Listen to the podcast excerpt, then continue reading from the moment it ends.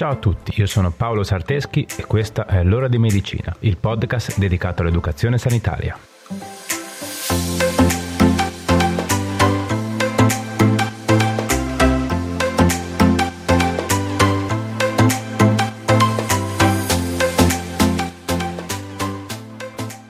Ciao a tutti e bentornati.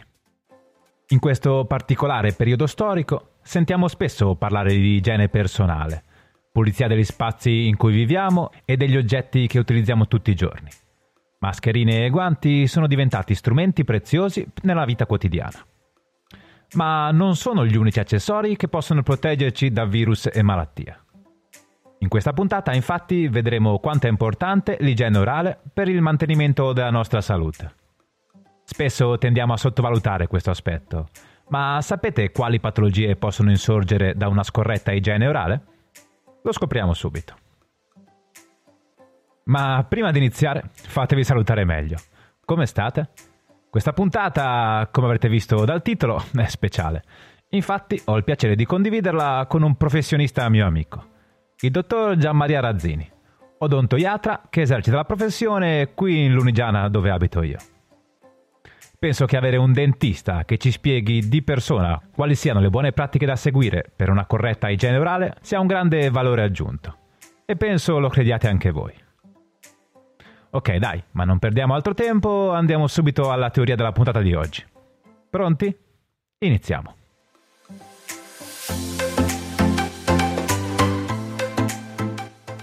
Le patologie più frequenti del cavo orale sono la carie e le malattie parodontali entrambe ad etiologia multifattoriale e a carattere infettivo.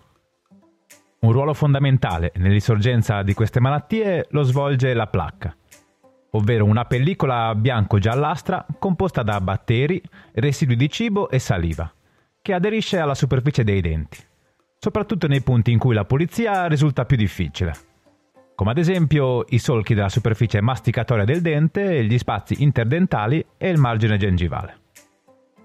Ma come si genera la carie? In pratica, i batteri presenti nella placca trasformano gli zuccheri contenuti nel cibo in acidi, i quali aggrediscono prima lo strato più superficiale del dente, ovvero lo smalto, e successivamente quello sottostante, che è la dentina. In questo strato sono presenti i tuboli dentinali. Il dente diventa quindi sensibile al caldo, al freddo e ai cibi dolci. Se la carie non viene curata tempestivamente, essa progredisce e procede in profondità, formando una caratteristica cavità che raggiungerà la porzione più interna del dente, la polpa, sede del nervo, provocando un forte dolore spontaneo, che può portare alla devitalizzazione del dente. La carie si cura con la tecnica conservativa, la quale prevede la rimozione della carie e la ricostruzione della porzione di dente che è andato perso. La ricostruzione viene effettuata con otturazioni di resina composita, un materiale resistente ed esteticamente molto simile al colore del dente. La malattia parodontale, invece, è una malattia infiammatoria che colpisce i tessuti di sostegno del dente, ovvero la gengiva, il legamento parodontale, il cemento radicolare e l'osso alveolare, causandone una perdita progressiva. Si tratta di una malattia molto frequente, tanto che in Italia colpisce una persona su due sopra i 35 anni e addirittura il 70% delle persone sopra i 65 anni. Nei soggetti particolarmente predisposti, la placca batterica non rimossa regolarmente dalle manovre di spazzolamento causa inizialmente un'infiammazione superficiale e reversibile delle gengive, che si manifesta clinicamente con sanguinamento, arrossamento e gonfiore gengivale. Tuttavia, se questa malattia non viene diagnosticata e trattata in tempo, si può aggravare diventando parodontite, che è causa di perdita progressiva e irreversibile dei tessuti di sostegno del dente. Ecco perché è importante riconoscere i primi segni e sintomi della gengivite e recarsi per tempo dal proprio dentista, il quale, tramite visita, l'uso della sonda parodontale e radiografie, potrà valutare le condizioni dei tessuti che sostengono il dente e scoprire possibili segni iniziali di sofferenza. Ok, quindi abbiamo visto cos'è la placca e quali sono i danni che può portare. Ma vediamo ora quali sono i segni e sintomi che ci devono far accorgere che qualcosa non va e che potremmo essere affetti da gengivite.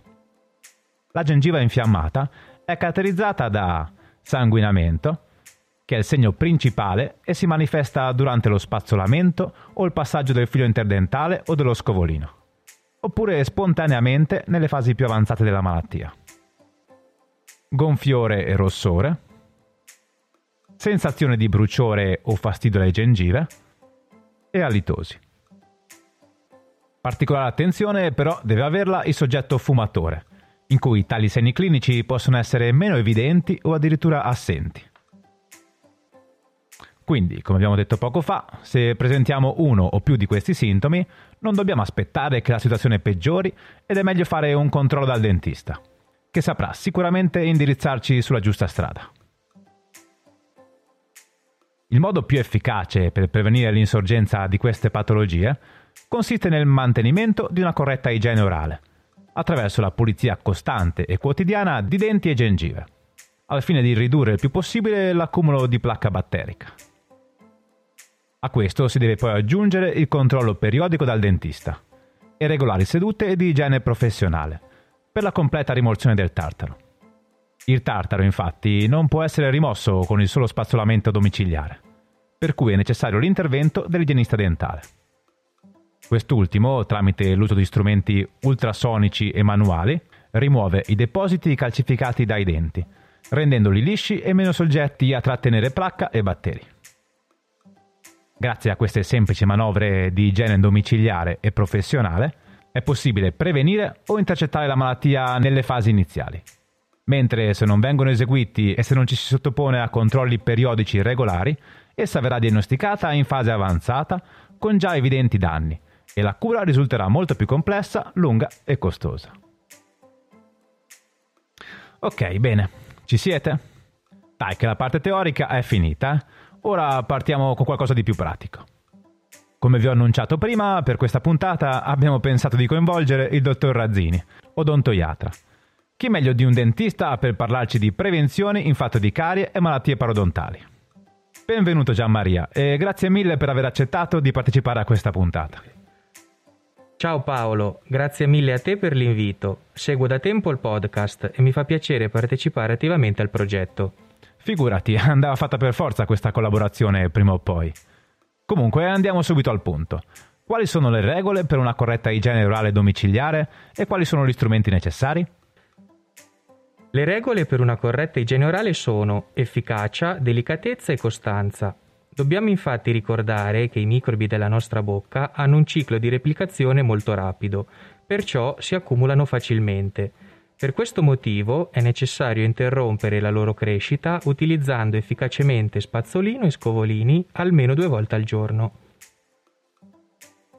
Lo spazzolino rappresenta il presidio fondamentale per rimuovere i depositi di placca.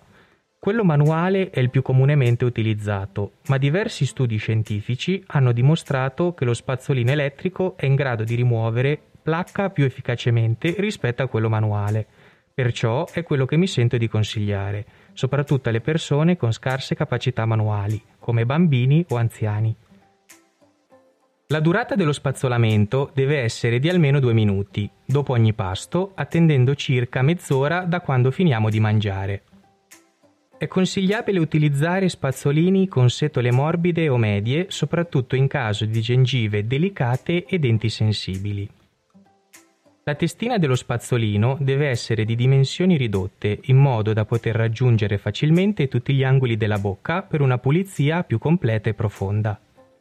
Inoltre è buona norma cambiare lo spazzolino almeno ogni due o tre mesi. Per pulire efficacemente i nostri denti dobbiamo impugnare lo spazzolino in modo che le setole siano posizionate tra il dente e il bordo della gengiva quindi compiere dei piccoli movimenti dall'alto verso il basso nell'arcata superiore e dal basso verso l'alto in quella inferiore. Non aumentiamo la pressione per cercare di staccare eventuali pezzetti di tartaro, si rischierebbe solo di creare danni.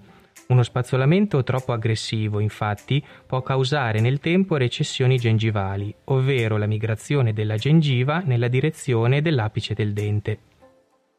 Il dentifricio intensifica l'azione di pulizia realizzata con lo spazzolino, Vi sono vari tipi di dentifricio, a seconda delle specifiche esigenze. Sono comunque particolarmente indicati dentifrici poco abrasivi, così da non rovinare la superficie dei denti, e ricchi di fluoro per proteggere i denti dall'azione demineralizzante degli acidi della placca. Per quanto riguarda invece il colluttorio, ai fini di una corretta igiene orale non è obbligatorio il suo utilizzo. È comunque buona norma consultare il proprio dentista di fiducia riguardo all'uso di questo prodotto e farsi consigliare quello più indicato per la propria specifica situazione. Ma per una corretta igiene orale non basta utilizzare solo lo spazzolino. Per una completa rimozione della placca tra un dente e l'altro sono necessari il filo interdentale o lo scovolino. Il filo interdentale o lo scovolino devono essere usati quotidianamente, grazie ai quali è possibile rimuovere i residui di placca dalle zone interdentali non raggiungibili dalle setole dello spazzolino. Si consiglia l'utilizzo dello scovolino in presenza di spazi interdentali ampi o apparecchi ortodontici, mentre il filo interdentale è generalmente consigliato per le persone che hanno gli spazi interdentali molto stretti, denti affollati o mal posizionati. Iniziate dai denti anteriori, che risultano più facili da vedere e da raggiungere, e proseguite poi verso i posteriori. Siate delicati nell'inserimento, evitando di pungere la gengiva e rimuovetelo dolcemente.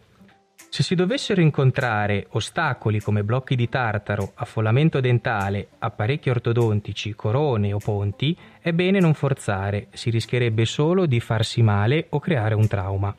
Se invece il passaggio risultasse fluido e si manifestasse del sanguinamento, non dovete spaventarvi, ma continuate con lo stesso procedimento nei giorni successivi. Un eventuale sanguinamento può indicare un'infiammazione, è sempre bene quindi contattare il vostro dentista di fiducia per un controllo. Per un corretto utilizzo del filo è necessario inserirlo nello spazio interdentale superando il punto di contatto, abbracciare il dente disegnando idealmente una C e far scivolare il filo dalla gengiva verso l'alto e viceversa, facendo attenzione a non danneggiarla. Per le persone che trovano difficile utilizzare il filo interdentale, sono disponibili archetti tendifilo preconfezionati. Oh, bene, perfetto. Sei stato veramente chiaro e preciso. Direi che ora non dovrebbero più esserci dubbi su quali siano le buone pratiche da avere a casa per evitare spiacevoli conseguenze. Un'ultima cosa, già che siamo qua. Ci puoi dare anche qualche consiglio su come pulire e conservare meglio lo spazzolino, scovolino e tutti gli altri prodotti che utilizziamo per lavarci i denti? Certo, è sempre fondamentale conservare in maniera pulita ed accurata gli strumenti che utilizziamo per la nostra igiene orale, soprattutto in questo periodo in cui dobbiamo avere delle accortezze in più nei nostri comportamenti quotidiani. Una regola sempre valida è quella di sciacquare sotto acqua corrente lo spazzolino e gli scovolini dopo l'utilizzo. È consigliabile strofinare le setole tra le dita per rimuovere eventuali depositi solidi. Ricordiamoci di asciugarli sempre con della carta, cercando di lasciare le setole il più asciutte possibile. Nel caso si fosse risultati positivi a SARS-CoV-2, si consiglia di tenere i nostri strumenti separati da quelli degli altri familiari, Può anche essere utile immergerli in acqua ossigenata o colluttorio con clorexidina per qualche minuto, dopodiché procediamo con il risciacquo e l'asciugatura. Bene, chiarissimo, grazie mille. Ok, dai, anche per questa parte pratica direi che abbiamo detto abbastanza. Giusto per non perdere l'abitudine, concludiamo con la solita carrellata di consigli pratici, che almeno sottolineiamo bene i messaggi importanti. Quindi sarò veloce, dai, ci siete? Andiamo.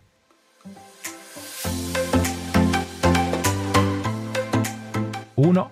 Lava i denti e gengive almeno due volte al giorno, mezz'ora dopo la fine dei pasti per almeno due minuti. 2. Ricorda di pulire accuratamente anche gli spazi interdentali, utilizzando lo scovolino o il filo interdentale. 3. Non trascurare la pulizia della lingua per prevenire l'alito cattivo. 4. Preferisci lo spazzolino elettrico a quello manuale. 5. Riduci il fumo che compromette la salute delle gengive e rende la placca batterica più aggressiva. 6. Una sana alimentazione è fondamentale anche per la salute di denti e gengive. Limita i cibi e le bevande ricche di zuccheri. 7.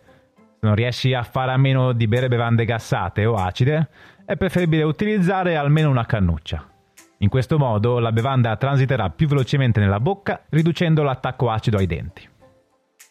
8. Esegui sedute di igiene professionale almeno due volte all'anno e controlli periodici dal dentista, anche in assenza di segni e sintomi.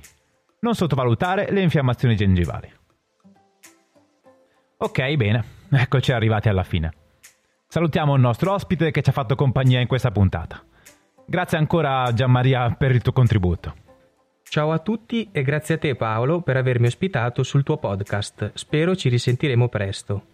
Ah, ultima cosa prima di chiudere. Ricordatevi che la necessità dei richiami di igiene orale professionale cambia da individuo a individuo, in relazione alla gravità del quadro clinico, alla suscettibilità della persona e alla sua capacità nel mantenere un buon controllo di igiene orale domiciliare. Quindi la frequenza va personalizzata dietro suggerimento dell'odontoiatra e dell'igienista. Ciao e alla prossima. Ok, bene, direi che ora è tutto, eh. Spero che questa puntata in collaborazione ti sia piaciuta. Fammelo sapere e scrivimi sui miei canali social. Prima di salutarci, come sempre però, ci sono i doverosi ringraziamenti. Quindi grazie mille al dottor Gianmaria Razzini per aver collaborato alla puntata, che poi in realtà gran parte della puntata l'ha scritta lui, eh? quindi ha fatto veramente un bel lavoro e spero lo abbiate apprezzato. Se abitate qua in zona, andate a trovarlo per una visita di controllo gratuita. Se volete maggiori informazioni, scrivetemi pure, sarò felice di darvele. Quindi niente, grazie mille Gianmaria e vedremo magari in futuro di organizzare un'altra puntata in collaborazione. Un ringraziamento come sempre va anche alla mia collega amica Brenda Rebecchi, che porta avanti il progetto insieme a me. E ovviamente grazie anche a te che sei arrivato ad ascoltarmi fino a qui. Ricordati di condividere la puntata con i tuoi amici se ti è piaciuta. Va bene, dai, per ora è veramente tutto. Ci vediamo sui social e ci sentiamo venerdì prossimo con un'altra puntata. Ciao!